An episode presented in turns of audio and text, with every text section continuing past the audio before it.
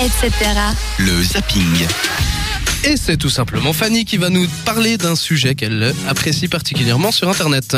Voilà, je vais vous parler des deux minutes du peuple. Donc c'est très très connu. Donc je pense qu'il y a certainement beaucoup de- d'entre vous qui connaissent déjà. Les C'est deux des minutes du peuple. Oui C'est euh, deux vi- des, des vidéos en fait plus ou moins longues, mais d'environ deux minutes, avec le plus souvent des calembours et puis des jeux de mots vraiment très très drôles. C'est des sketchs qui ont été créés et enregistrés par François Pérusse depuis 1990.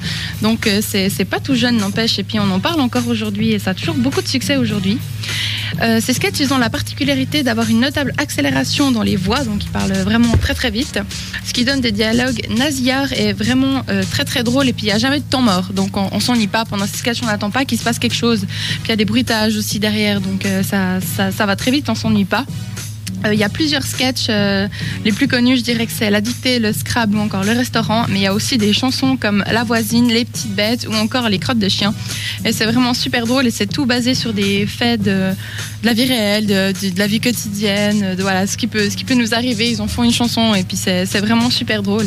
Il existe 10 tomes en tout et puis ils sont tous euh, disponibles sur YouTube. On peut trouver ça assez facilement. Je pense que vous en avez déjà entendu parler autour de la table. Alors moi personnellement j'ai adoré ça quand j'étais ado. J'en ai écouté mais des dizaines et des Ouais. dizaines et des dizaines. Je Ça pense passait à la radio aussi un peu. Ouais, ouais, effectivement. Puis euh, au début d'Internet, tu les trouvais facilement, quoi. Mhm. C'était un peu, euh, c'est un peu les vidéos YouTube de, de l'époque. J'ai envie Ouais. de dire, c'était avec le donjon de Nullbug, par exemple, qui qui fonctionnait aussi pas mal. C'était un peu la même époque. Et sur Un Reflet donjon. d'acide qui est en, d'acide, ouais. en- tout en alexandrin aussi. Non, ça vous dit rien là? Moi, Non? si, euh, Là, je suis mon un peu frère perdue. écoutait beaucoup ça, donc euh, j'en ai entendu pas mal, mais c'est vrai que après un ou deux euh, sketchs, après, c'est moi, ça, au bout d'un moment, ça m'énerve.